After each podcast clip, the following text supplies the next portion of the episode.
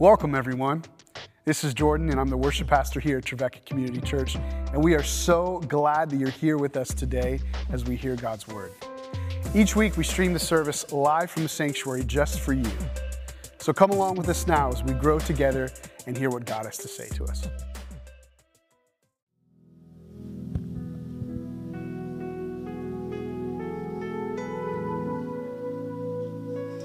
Hear the word of the Lord this morning from Exodus chapter 20, verses 1 through 11. Then God spoke all these words I am the Lord your God who brought you out of the land of Egypt, out of the house of slavery. You shall have no other gods before me. You shall not make an idol for yourself, whether in the form of anything that is in heaven above or that is on the earth below or that is in the water underneath the earth.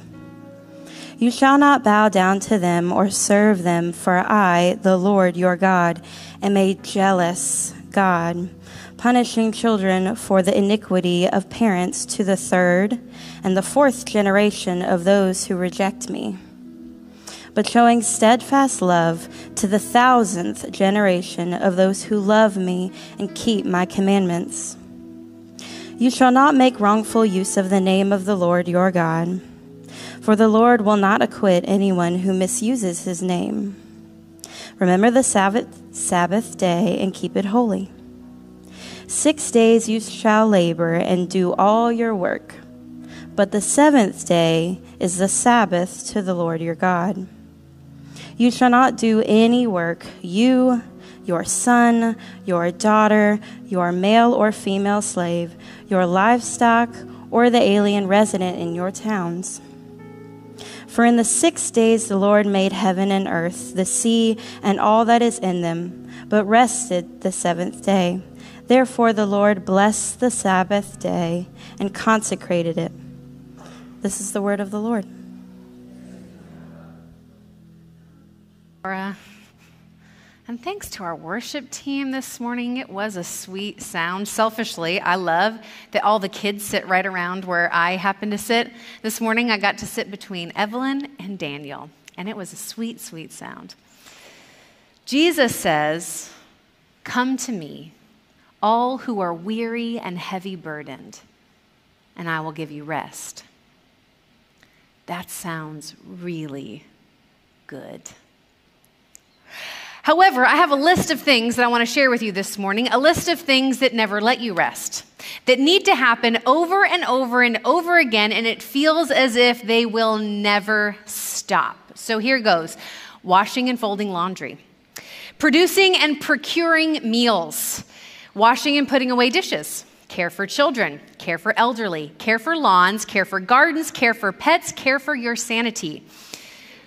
Homework, grading homework, finding homework assignments stuffed in the bottom of the backpack, taking work home, water bills, electric bills, rent bills, all the bills, sitting in traffic, car maintenance, house maintenance, emails, elections, robocalls about elections, text messages from political campaigns, phone calls from your relative telling you that Taylor Swift has rigged the election, news alerts, political unrest, natural disasters, border disputes, doctor's appointments, canceling and rescheduling doctor's appointments, finding out that the next available doctor's appointment is April of 2027, making the bed, fighting with your spouse about how to properly make the bed, changing the toilet paper roll, fighting with your spouse about how to properly replace the toilet paper roll, notifications from social media messages on Messenger, Slack, Instagram, WhatsApp, all of the apps, filing taxes, paying taxes, trimming hair, washing hair, coloring hair, filing nails, clipping toenails, taking care of all the things that grow and age, whether you want them to or not. It never stops. Amen. Yes, it is. It never stops. Am I the only one that feels like that? It never stops. Every year, every month, every week, every day, every minute, there is something that still needs to be done that is not done. Amen? every minute. So, is that just who we are? Is that just who we are? We are just bodies in constant motion, people who are caught in an endless cycle of productivity that never stops. Sabbath is our invitation out. our invitation out of the endless cycle that seems to trap us and captivate us. Sabbath is an invitation out. It is an invitation out of the cycle of endless production. It is a call to resistance. To resist the ways that our social structures that we live in would shape our lives in the likeness of idols rather than in the likeness of Jesus. Lent is a really good season for resistance because it's already a season in the life of the church where we're used to paying attention paying attention to the way we spend our time and monies and resource and appetites, right? Like we just tend to pay attention to the rhythms and patterns of our life, hopefully, in Lent a little more closely. And so, in this series, in the season of Lent, we are going to be examining the rhythms and patterns of our life, particularly around Sabbath and Sabbath keeping. This series is going to invite you to join the resistance in this series, we're going to look at ways that Sabbath invites us to resist idolatry, anxiety, coercion, exclusivism, and multitasking. I'm really not looking forward to that last one. We're, we're going to examine these different things. And my main conversation partner, as I've been preparing this series, has been a really little book by Walter Brueggemann called Sabbath as Resistance. These are his themes, by the way, not mine, so I just need to give him credit for that. But I've got other conversation partners in the preparation, including some wonderful Bible commentaries and Ruth Haley Barton's Embracing Rhythms of Work and Rest, which is a wonderful, like, practical guide to exploring the Sabbath. John Mark Comer's The Ruthless Elimination of Hurry, which is just going to absolutely punch you in the face. Uh, Norman Wirzba's Living the Sabbath, which also has some more kind of practical, holistic ways of practicing Sabbath. So that's kind of a big picture, like a big uh, perspective of what we're going to be doing in this series about Sabbath resistance throughout the season of Lent. But first, we need to go to Sinai. Like, we need to go up to the mountain where Moses received these laws in the book of Exodus and is having this conversation with God. And, and God hears the cries of the people and God gives them the new way to live. So, first, we need to go up to Mount Sinai. And, and to understand, to situate these 10 commandments the best way I know how, uh, to understand the context of all that's taking place when God gives these commandments, I, I, I want to just like situate the context the best way that I know how, which is through young adult fantasy book series. All right? Uh, namely, Percy Jackson. Percy Jackson's having a moment right now. There's a new series that just came out on Disney Plus that's pretty fantastic, if I do say so myself. Uh, Percy Jackson is the story of a kid who has spent most of his life feeling like something was wrong with him because he didn't fit into the world around him. And so he was convinced that something was wrong with him. It never seemed to stop. The endless cycle of bullying and, and, and uh, teachers constantly nagging him about the fact that he had ADHD and dyslexia that made him struggle in school. It seemed like weird stuff was always happening to him that didn't happen to anybody else. It seemed like all the other kids had friends and he didn't have any friends, like he just didn't fit. Life was cruel and it seemed like it would never stop. And then one day, something really crazy happens to him. He gets attacked by a monster and finds that he has a magical sword that used to be a pen.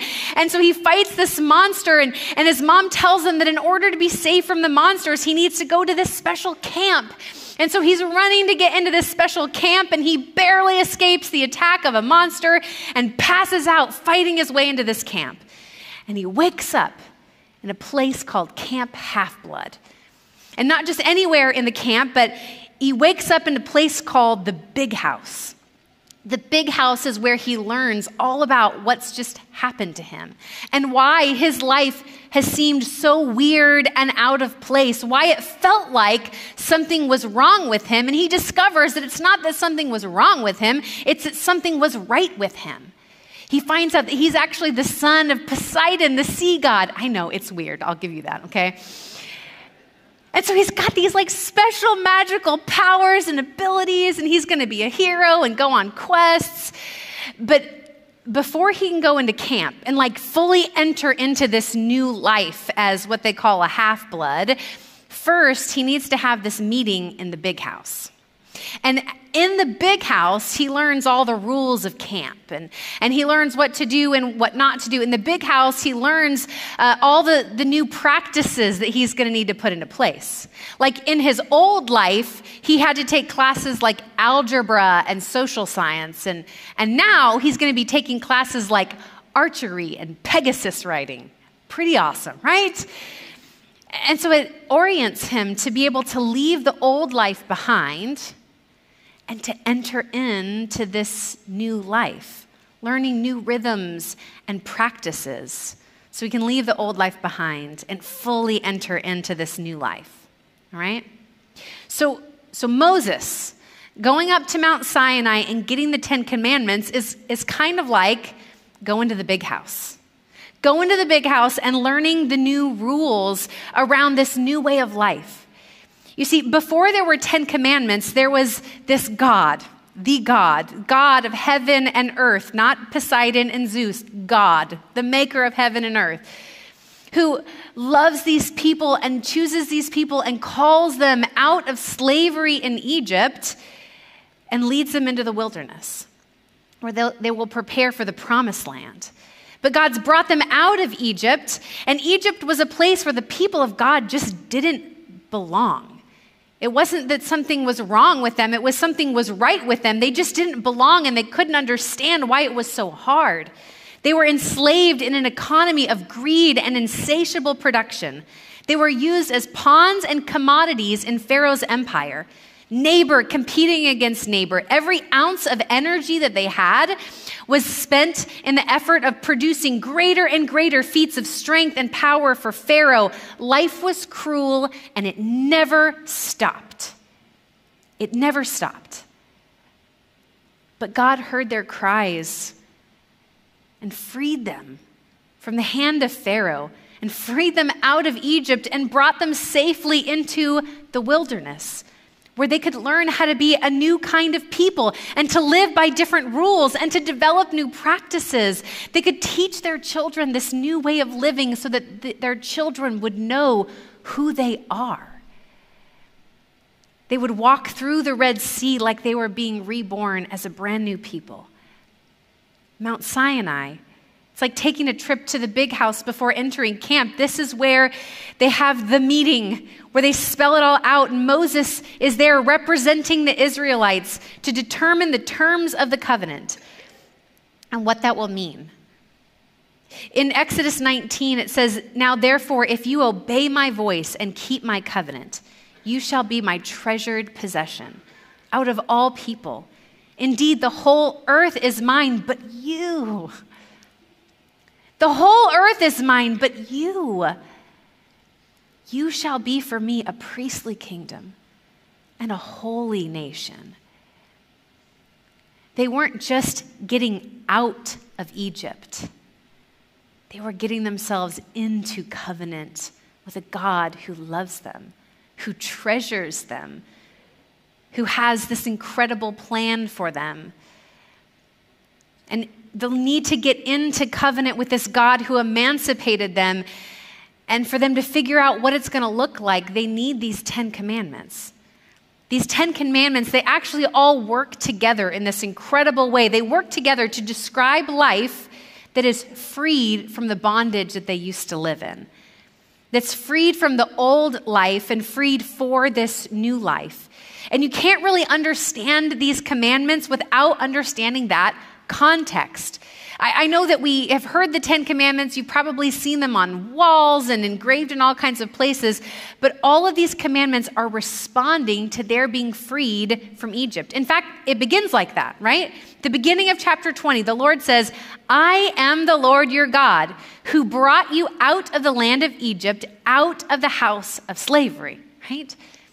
This is the whole reason God's giving this 10 commandments is so that they can learn how to get out.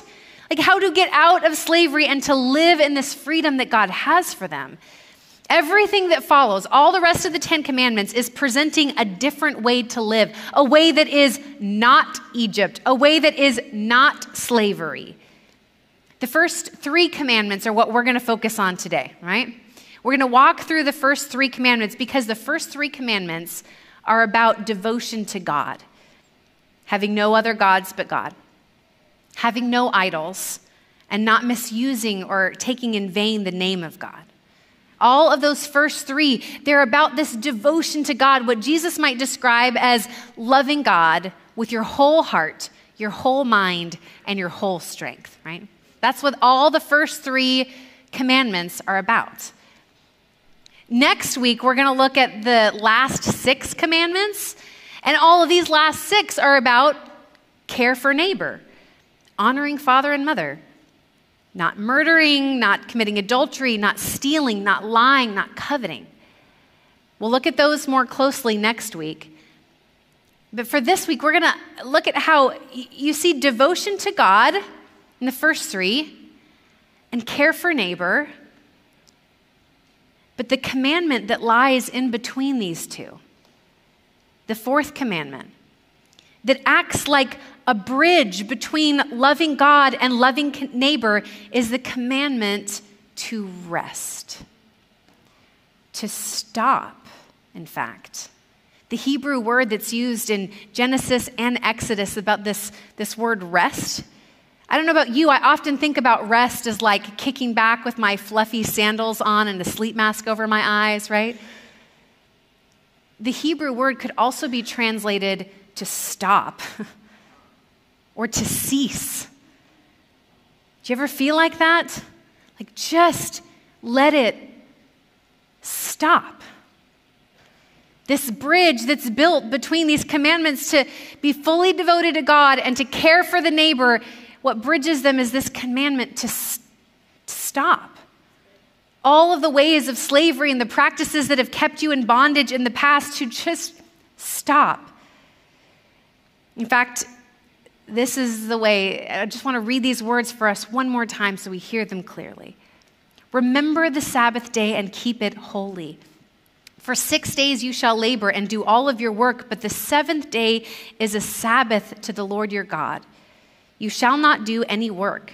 You, your son or your daughter, your male or female servant, your livestock, the alien resident in your towns.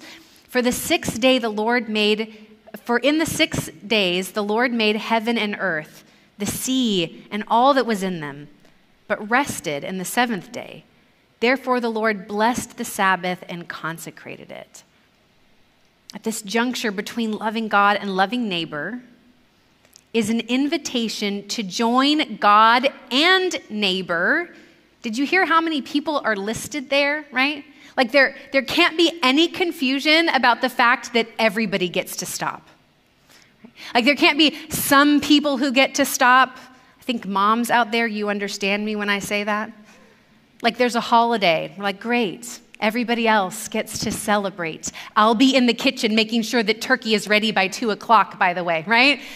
Like, like this is saying, nope, nope, on this day, everybody gets to stop and rest in the presence of God. At this juncture between loving God and loving neighbor is an invitation to join God and neighbor in the very flow that the universe was created in, to participate in the grain of creation the way that God made the heavens and earth. Because in six days, God did so much good, amazing work creating the sea and the land and everything in it.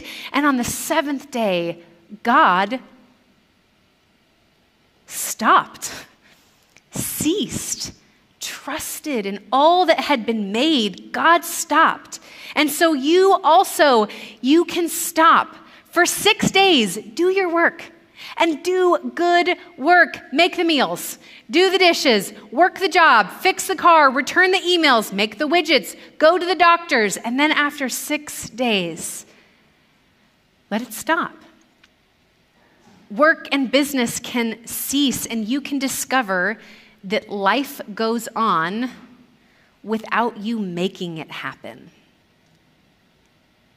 You might say, hey, Pastor Shauna, that sounds really great. That sounds really nice. But you don't understand my life. I can't just let it stop.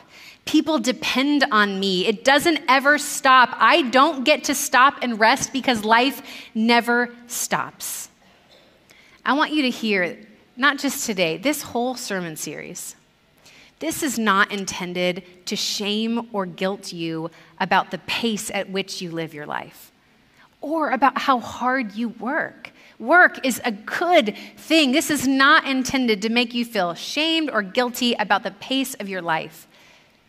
This is an invitation for you to desire, to long, to be so eager to rest in the presence of God to know this gift that God has for you, a gift of stopping and ceasing. So today I want to dig a little deeper into these first three commandments to show how they connect to the fourth commandment to Sabbath and why, for the Israelites, they could stop. I'm sure they had all those same excuses, like, you don't understand. Moses, that sounds really great, but you don't know my life. You don't know how it works in my house. For the Israelites, there were so many other things that had to happen in order for them to be able to observe the Sabbath and to keep it holy. And why, for us today, if we're w- willing to resist the forces of idolatry that are constantly pulling at us, we might just be able to stop also. First, we can rest because there is no other God before our God. You see, in Egypt, there were lots of gods. Egypt had lots of gods, gods that were mainly uh, used to support and affirm the economic and social structures that Pharaoh had built. These gods celebrated and honored production and fertility, making more and more and more. And so the worship of these gods actually propped up the whole system of Egypt in this world that they lived in where they constantly had to be working and producing. Worshipping these gods was a part of the endless cycle. And so when Moses and Aaron first came to Pharaoh, you know, the first ask was not, hey, will you let us leave here forever and ever and go into the promised land? No, the first ask, they said, the God of the Hebrews has revealed himself to us. Let us go a three days journey into the wilderness to sacrifice to the Lord our God, or he will fall upon us with pestilence and sword. But the king of Egypt said to them, Moses and Aaron, why are you taking people away from their work?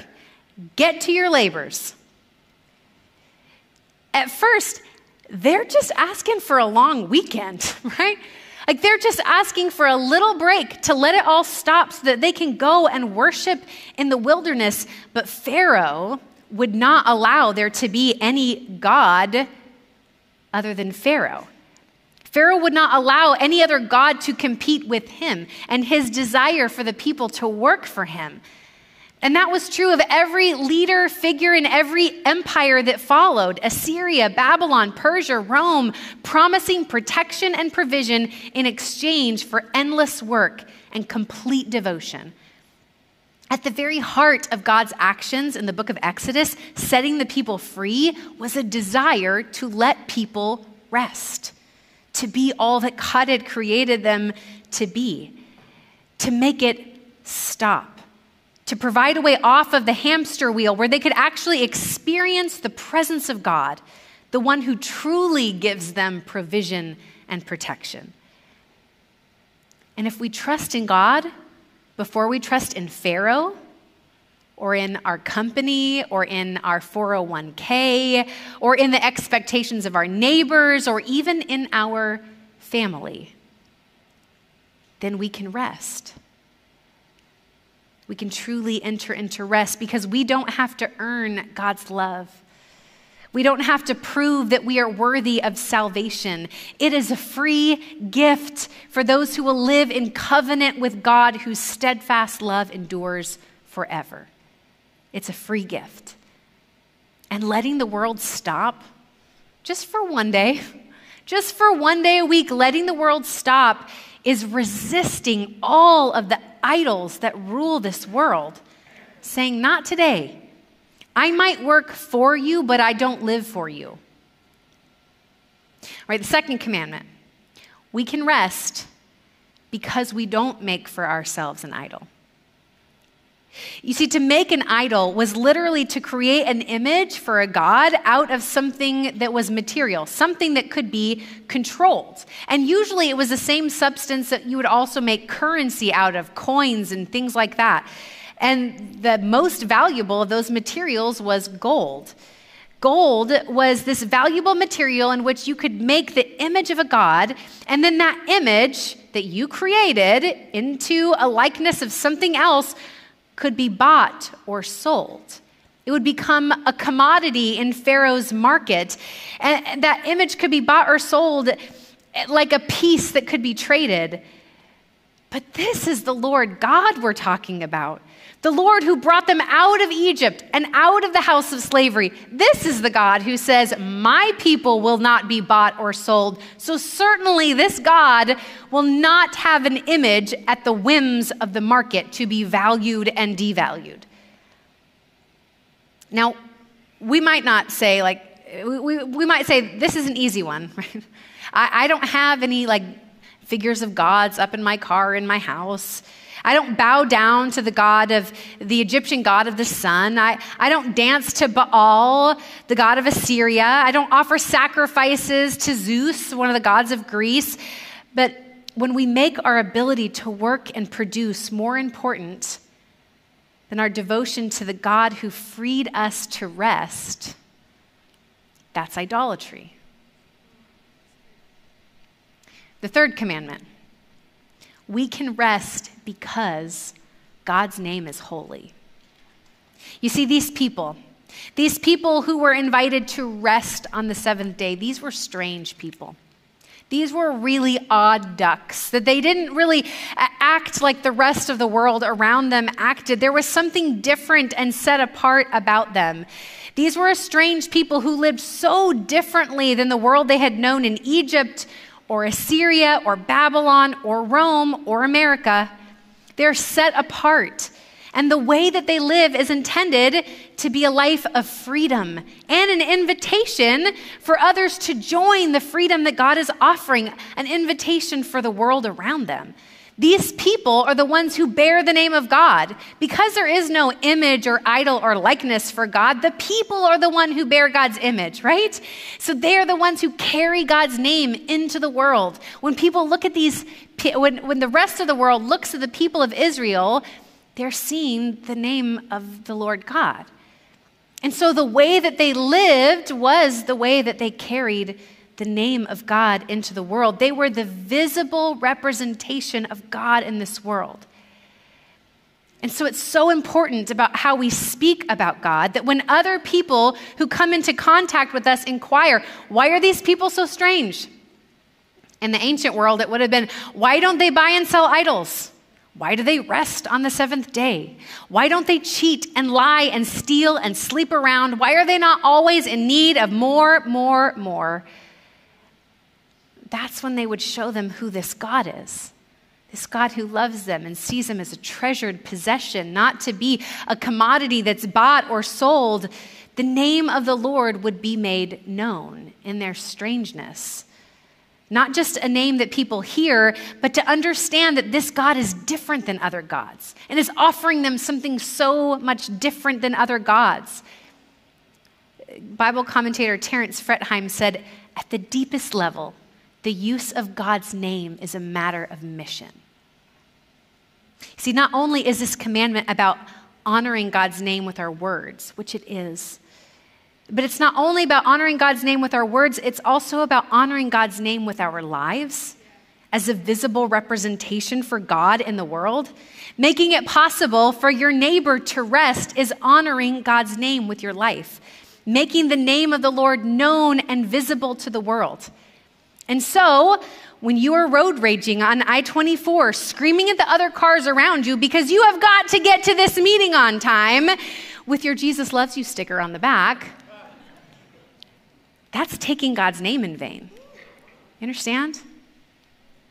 Uh, also, you might say, if we could press just a little bit further, when you are wrapping language about Jesus around a political candidate, so much so that you're not sure who the Savior is, that's making an idol.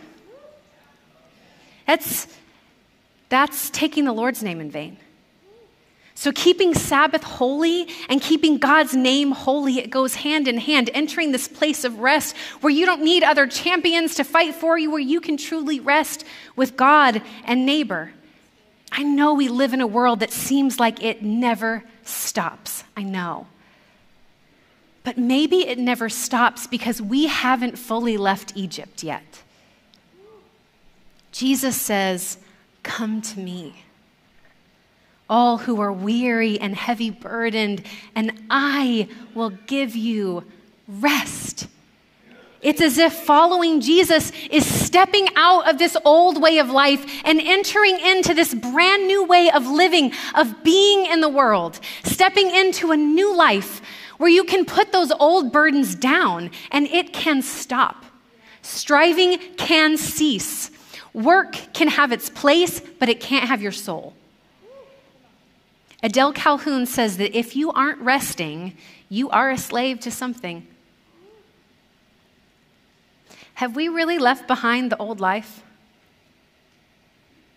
Have we really entered into God's reign? Have we walked out of the bonds of slavery or are we still held captive? Percy Jackson was a fun example, something that I like to nerd out about. But what does that look like for you? To walk out of Egypt and into the new life that Jesus has for you? What does it look like for you to walk in that kind of freedom?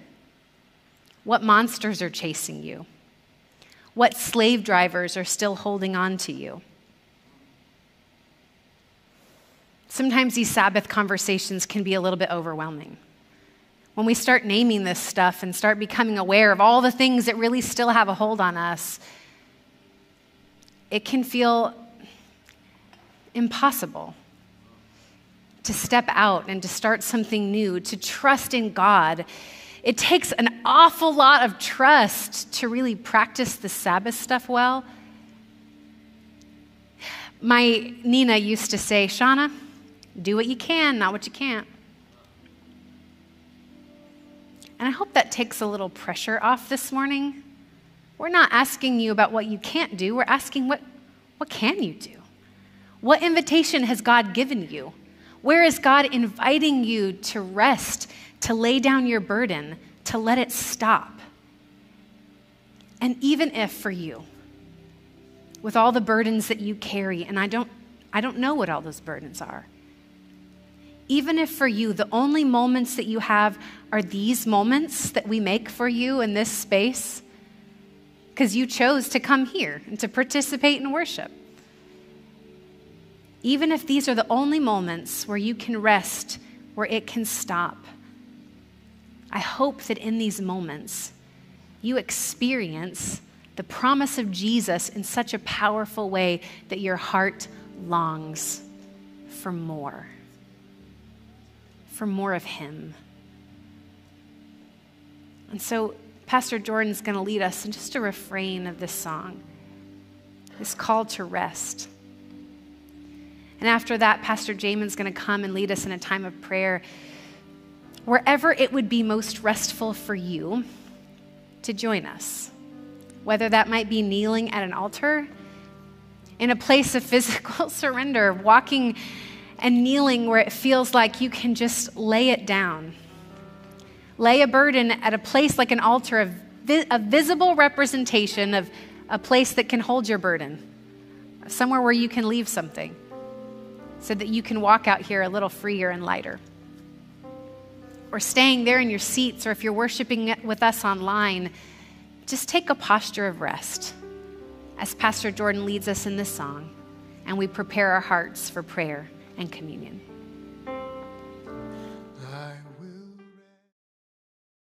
Thanks for tuning in. Remember, you can join us in person in the sanctuary at 10:30 a.m. on Sunday mornings, live on YouTube or through our sermon podcast. If you'd like to give, you can do so at trevecca.church/give. Any other ministry resources can be found on our website. However you join us, however you choose to engage, know that you are loved. We're grateful for you.